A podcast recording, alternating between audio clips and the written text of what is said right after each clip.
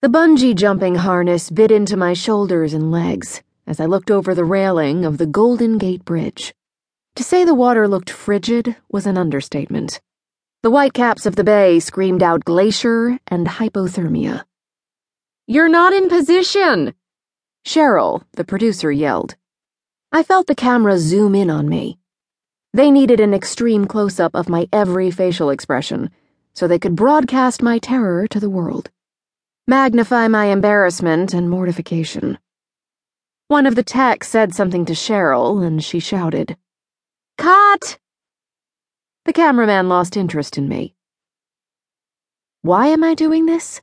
I asked Becca, my best friend and the assistant producer on this god-awful reality T V show, Love or Money.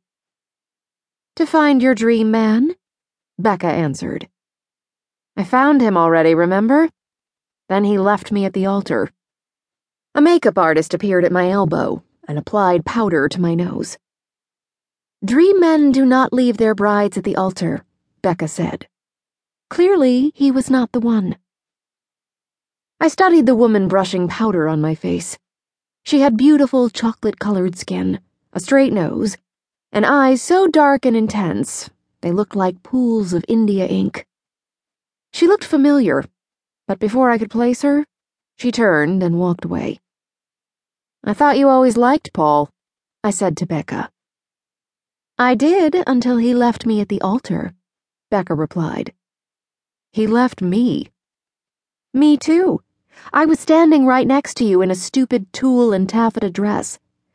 Anyway, enough about your horrible fashion sense." I laughed. "Even if you don't find your dream man here," Becca continued, "focus on the cash prize. You need it." She was kind enough not to add, "since you were fired," but I felt the sting anyway. If anyone had told me six months before that I'd be on a reality T V show looking for love and or money, I'd have called them fifty-one fifty, aka clinically insane.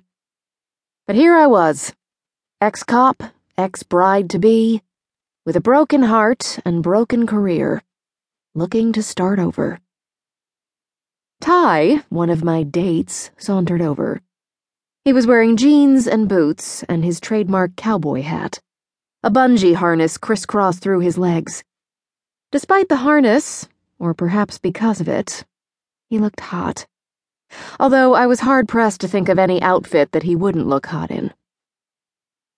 "Are you nervous, Miss Georgia?" he asked.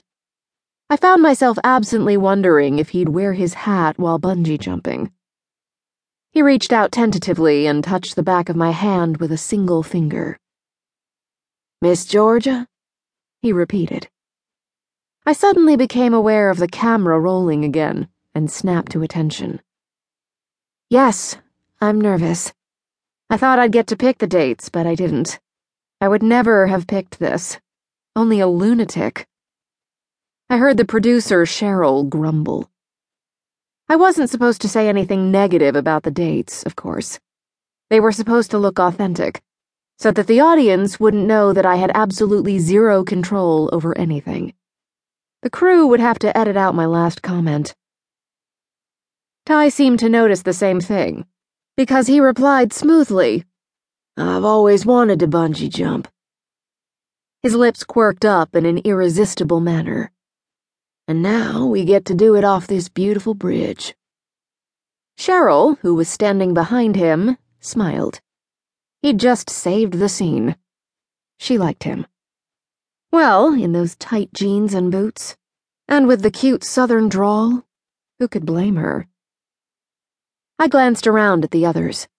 They seemed ready to go and had started heading my way. It was inevitable, once someone started showing interest in me, that the others would follow, like a pack of dogs fighting over a lone piece of meat.